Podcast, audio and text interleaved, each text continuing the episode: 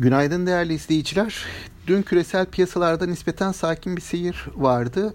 Özellikle bu Covid-19 ile ilgili vaka sayıları, aşılama çalışmaları başlamasına rağmen, e, İngiltere'de başlamasına rağmen küresel piyasalarda bir miktar tedirginlik yaratıyor normale dönüşün tarihi konusunda. E, yine de hani önümüzdeki günler bu aşağı haberleriyle birlikte e, bu cephede olumlu gelişmeler yaşanacağını düşünüyoruz.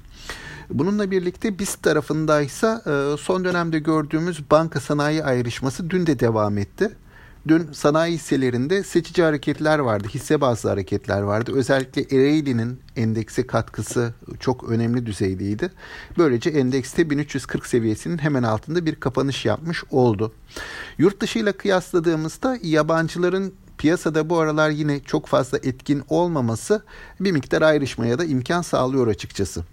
12-9 Kasım'dan bu yana baktığımızda bankaların sanayi hisselerine göre ciddi anlamda gerilediğini söyleyebilirim. Ee, böylece yine 1 Kasım seviyelerine dönmüş oluyoruz. Hatırlayacaksınız 1 Kasım ile 19 Kasım arasında bankalar sanayi hisselerine göre önemli ölçüde bir mevzi kazanmıştı. Sonrasında 19 Kasım'dan sonra sanayi hisseleri yine durumu eşitlemiş oldu. Şu anda yine tarihsel dip seviyelerindeyiz banka sanayi endeksi olarak.